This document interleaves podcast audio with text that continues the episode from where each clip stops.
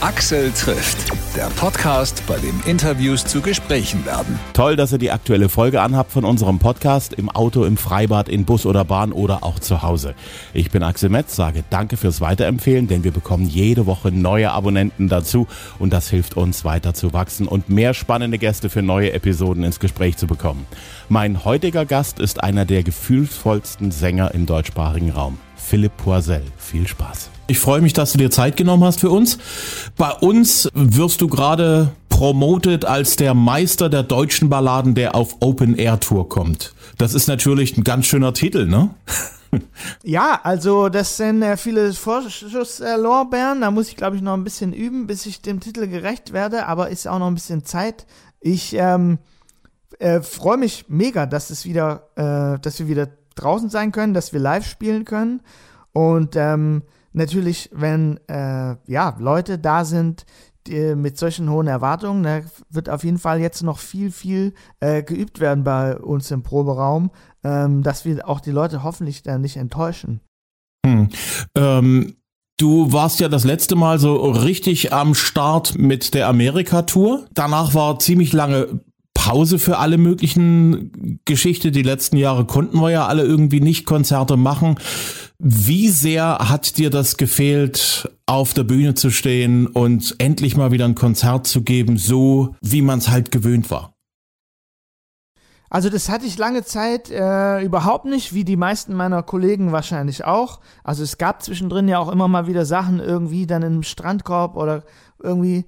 Ähm, aber dass es so wirklich sich frei anfühlt, habe ich auch erst seit den letzten zwei Wochen, nachdem ich mit einer befreundeten Kollegin Katie Melua auf der Bühne gestanden bin, die auch im Sommerjahr nach Dresden kommt, äh, auch in die junge Garde habe ich äh, neulich mich mit, mit, ihr auch drüber unterhalten. Ähm, ja, da war das das erste Mal wieder so, dass man überhaupt keinen äh, Angst haben musste, ne? dass, dass man nicht einfach Musik machen kann, sondern das war einfach nur schön und äh, ein super tolles Gefühl, dass es jetzt endlich losgeht. Und ich kann es auch kaum erwarten, dass der Sommer kommt und dass wir wieder auf der Bühne stehen. Du und Katie Melua, das ist ja wirklich ein traumhaftes Package gewesen. Ähm, ja, vor allem für mich. Also, dass quasi ähm, jemals von ihr ein Anruf äh, kommen würde, hätte ich mir natürlich auch niemals äh, erträumen äh, lassen. Ähm, und äh, ja, also ich bin sehr, sehr froh, dass es zu der Zusammenarbeit äh, ja, gekommen ist. Und ähm, ich, äh, ja, also für mich ist es der absolute Wahnsinn. Hm. Gibt es in deinem Herzen einen Titel von Katie Melua, wo du sagst, ja, da, äh, der, der hat einen ganz speziellen Platz in meinem Herzen? Ähm, ja, ich, da geht es mir wahrscheinlich äh, wie vielen, ähm, dass 9 Million Bicycles einfach, äh, ja, was ist, wo ich ähm, auch jedes Mal jetzt auf dem Konzert wieder äh, von ihr auch selber sehr viele persönliche Erinnerungen. Du gehst auf Open Air Tour, Sommerkonzert in Dresden in der Jungen Garde. Dresden ist ja eine Stadt, in der du schon öfters gewesen bist, in der du, denke ich, auch sehr schöne Konzerterinnerungen hast. Gibt's da so einen Punkt, wenn du deine Augen schließt und vor deinem geistigen Auge Dresden an dir vorbeiziehen lässt, wo du, dass du sagst, ja, das fällt mir ganz spontan ein. Das war ein toller Moment hier in Dresden und den verbinde ich immer damit. Äh, also ich verbinde mit Dresden generell, dass es irgendwie, ja, die also die schönste Stadt Deutschlands ist, wenn man sich quasi äh, dort quasi auch als Tourist, sag ich mal, aufhält. Und es ist quasi für mich selber immer ein Highlight, ähm, dahin zu kommen, weil wir auch selber dann die Möglichkeit haben, einfach ein bisschen spazieren zu gehen und ähm, äh, einfach äh, ja die Stadt auf uns wirken lassen. Und ähm, es ist immer eine mega tolle Atmosphäre.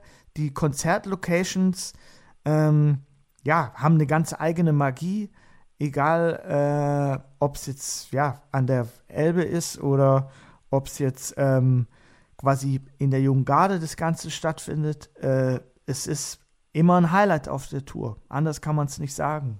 Ich habe das schon viele Musiker gefragt. Viele Musiker antworten mir auf meine Frage in der Regel damit, dass sie sagen, ja, ich bin auf Tour, ich sehe relativ wenig von den Städten, in denen ich auftrete. Wir kommen irgendwie mit einem Nightliner an, dann muss die Bühne aufgebaut werden, dann muss ausprobiert werden, ob alles funktioniert, Soundcheck und dann anschließend nach der nach dem Konzert sind dann meistens alle schon alle und liegen wieder im Nightliner unterwegs zur nächsten Stadt.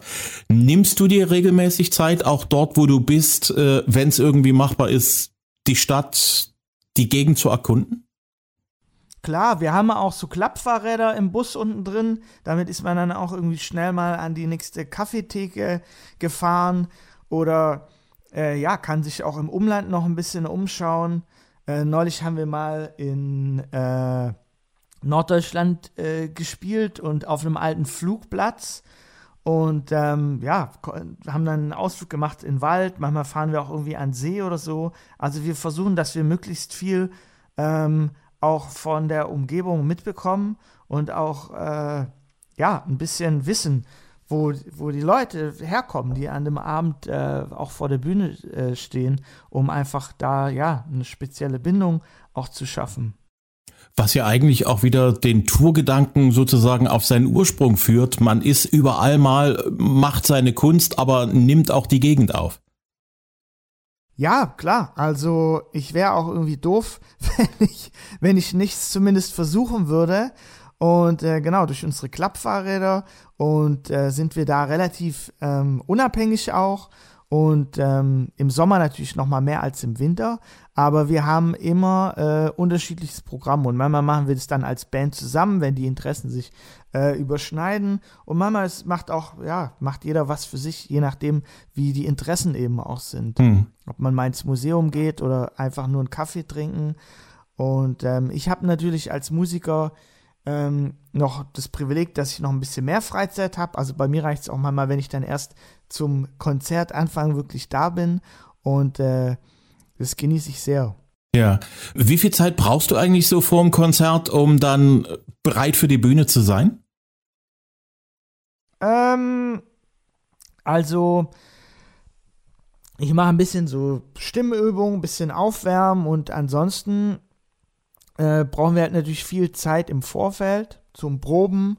Äh, uns auch für jede Tour quasi ähm, neue Sachen zu überlegen.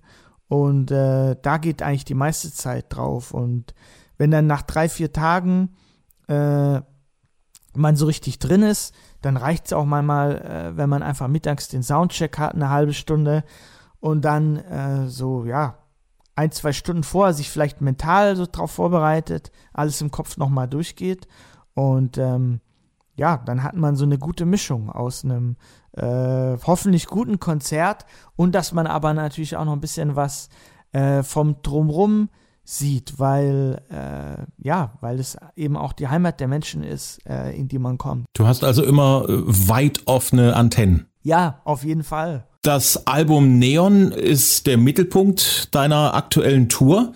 Wie viel Neon wird auf deiner Tour zu hören sein, auch in Dresden? Und wie viel Raum gibst du den älteren Sachen von dir? Ähm, also, ich weiß, dass die älteren Songs natürlich die sind, ähm, wo alle ich selber auch am meisten damit verbinden, einfach weil sie, weil sehr, sehr schon lang äh, in unserem Leben sind. Damit meine ich eben mein Publikum und auch mich.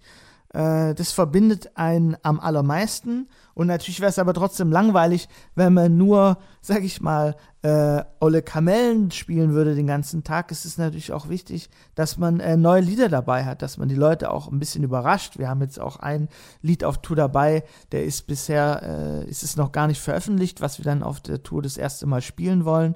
Und ähm, ja, das ist mir eben sehr wichtig, äh, auf der einen Seite ja eine Vertrautheit zu haben äh, zu den Leuten, aber auch ähm, ja auch Ungewohntes vielleicht mal auszuprobieren.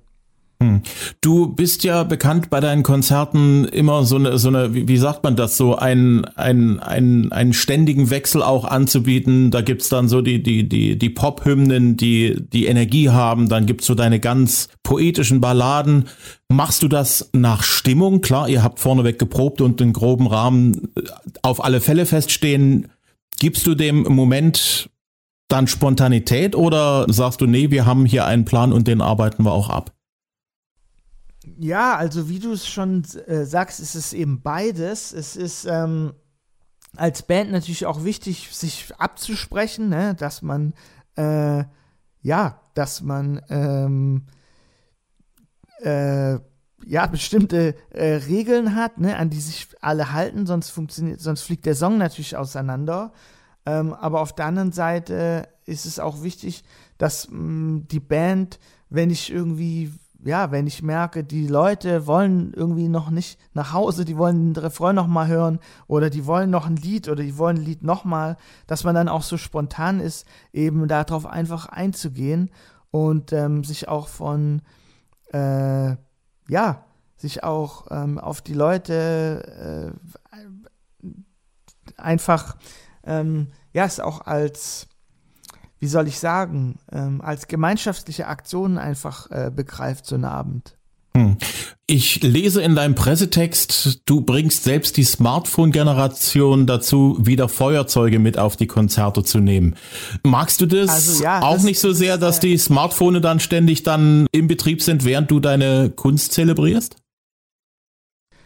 Ähm, ich habe selber so ein kleines, äh, ich sag jetzt nicht den Namen, ne, fängt mit N an, äh, Telefon. Also ich habe ein Smartphone, das hat auch kein äh, Screen oder so. Es hat halt so äh, einen kleinen, äh, ja, eine kleine Anzeige, wo man die Telefonnummer dann äh, sieht.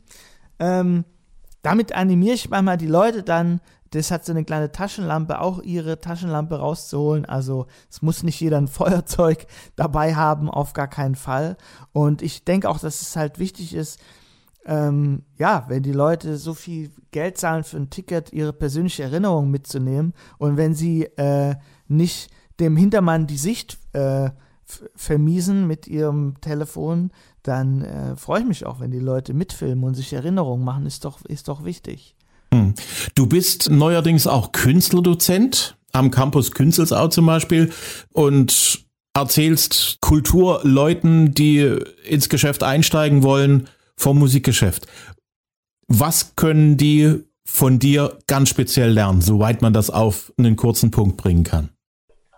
Ja, ich glaube, ähm, ich lerne irgendwie mehr von denen, weil ähm, die junge Generation heute, die, die jetzt quasi die Schulbank, die sozusagen da drücken, ähm, einfach auch äh, ja mit den neuen äh, Möglichkeiten sehr gut äh, wissen umzugehen und da staune ich selber, was es heute äh, was es heute teilweise gibt. Ich meine, das einzige, was ich äh, mitzubringen habe, ist eben 15 äh, Jahre Erfahrung und damit meine ich aber nicht äh, wie man ähm, wie man Sachen promotet oder so, sondern einfach ähm, ja, wie man es schaffen kann, äh, als Band äh, zusammen zu bleiben. Und da habe ich selber eben auch keine richtige Antwort darauf. Ne? Da müsste man mal die Band fragen, warum die es so lange mit mir ausgehalten haben. Also ähm, das Einzige, was ich machen kann, ist vielleicht mal eine Anekdote zu erzählen. Und ansonsten äh, ist dieser Begriff Dozent auch ein bisschen irreführend. Also es sind eben Gespräche. Ich meine, äh, mein Manager ist auch dabei und äh, für die wirklich ähm, businessrelevanten Fragen äh, ja, steht dann eben auch meine Plattenfirma zur Verfügung und so weiter. Und ich bin da eigentlich eher so ein bisschen der Namensgeber, aber die anderen können da viel mehr auch über diese geschäftliche Sache einfach auch kompetent ähm, berichten. Da bin ich auch gar kein Spezialist. Du bist, was Social Media angeht, nicht wirklich der, der dort sagt, das ist mir wichtig, da äh, richte ich meine Kunst nach aus. Gibt es irgendwelche Sachen im Social Media Bereich, die dir doch wichtig sind, außer halt, also die Zahlen sowieso, also da kann man ohnehin wenig drauf geben. Die einen Sachen gehen durch die Decke, hat man sich gar nichts dabei gedacht. Andere Sachen, da gibt man sich Mühe und da passiert gar nichts in Social Media. Welche Rolle spielt das für dich als, als Künstler und natürlich dann auch äh, als derjenige, der auch eine Menge Geschäft mit seiner Musik macht? Ja, klar, das ist natürlich schon, ähm, äh, ja, äh, wichtig, da auch gesehen zu werden. Und es fällt mir sehr, sehr äh, schwer, der Umgang mit so Social Media Sachen.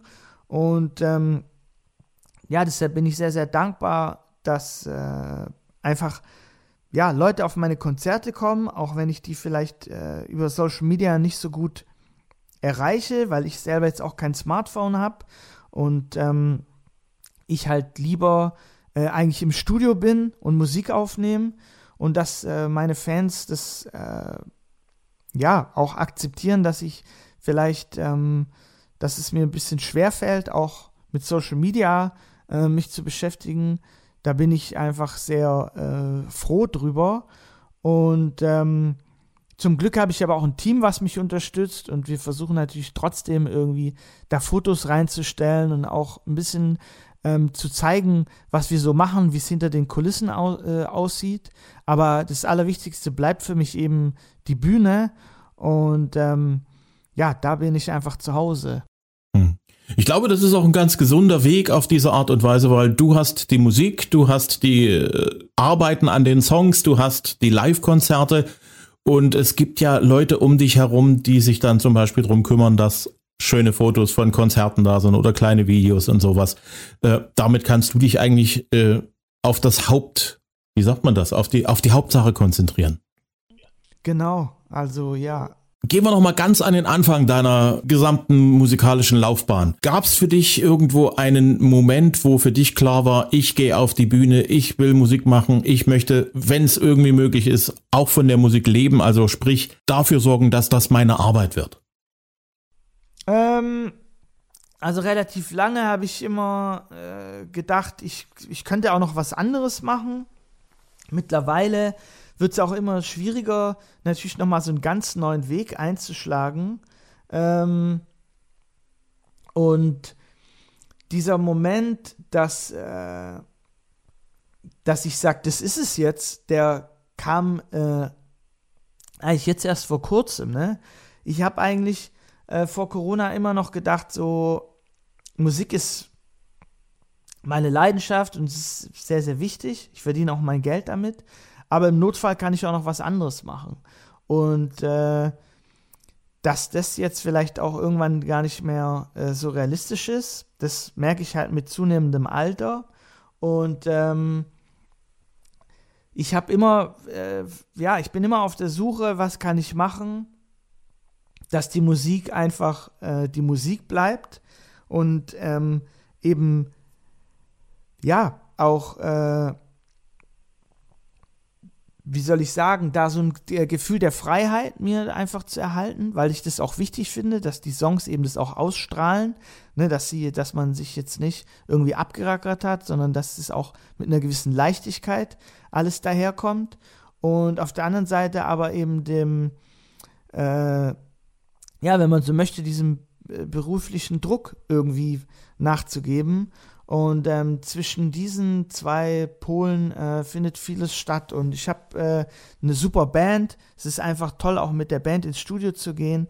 Ich habe äh, gute Freunde um mich herum. Und da ist es einfach sehr, sehr wichtig, auch einen Ausgleich zu haben, dass, ähm, ja, dass es eben beides sein kann. Dass man eben äh, das als Beruf macht und auch ernst nimmt als Beruf und dass es eben aber auch äh, ja diese Freiheit ausstrahlt, die mir die Musik gibt, wenn ich äh, alleine Songs schreibe und äh, gar nicht mir Gedanken drüber machen muss, ob der Song jetzt erfolgreich wird oder nicht. Das ist natürlich ähm, ja die Herausforderung und das äh, Schöne an der an dem Beruf, wenn man so möchte. Auf jeden Fall. Ich gehe trotzdem nochmal zurück an den Anfang deiner äh, musikalischen Laufbahn. Die Helden, die dich damals inspiriert haben, selber Songs zu schreiben, selber tätig zu werden, Musik zu machen. Gibt's da eine Band, einen Interpreten, der für dich besonders heraussticht? Ähm, also ich habe früher äh, so einen kleinen Kassettenrekorder gehabt und äh, bin vom Radio gesessen und dann gab es die bei uns hier in Stuttgart die SWR Plattenpost hieß es und man hatte auch noch nicht die Möglichkeit äh, mit dem Handy rauszufinden, wie der Song heißt. Da habe ich dann immer so Record gedrückt, wusste oft gar nicht, wie die Songs heißen. Einer, äh, an den ich mich auf jeden Fall erinnere, ist Every Breath You Take von Police und ähm, ja, also ich bin mit sehr viel Musik groß geworden, wo ich auch dann lange Zeit gar nicht wusste, äh, von wem die ist, wie die Interpreten heißen. Und ähm, ja, also ich finde, Musik ist auch eine universelle Sprache. Es ist auch gar nicht quasi, ähm, ja, manchmal so wichtig, äh, wie ein Titel heißt oder so. Und äh, die, ja, also wie soll ich sagen, ähm, wen gibt es denn noch? Also da muss ich ein bisschen überlegen. Es gibt natürlich so diese Kinderplatten, die ich gehört habe. Da habe ich auch äh, sehr früh schon äh, Freude dran gehabt. Und ähm, bei manchen Sachen weiß ich gar nicht mehr, wie die, wie die heißen, aber ich habe noch die Musik im Kopf. So, keine Ahnung, wen gibt es da? Rolf Zuchowski und so. Das hm. sind bestimmt so die ersten Berührungspunkte, ähm, die mich äh, ja irgendwie geprägt haben. Axel trifft Philipp Poisel am 28. Juli, Open Air in der Jungen Garde in Dresden. Mehr Tourtermine findet ihr auf philipp-poisel.de, auf Insta und auf Facebook. Und da gibt es auch Axel trifft. Gerne folgen, gerne liken, weiterempfehlen.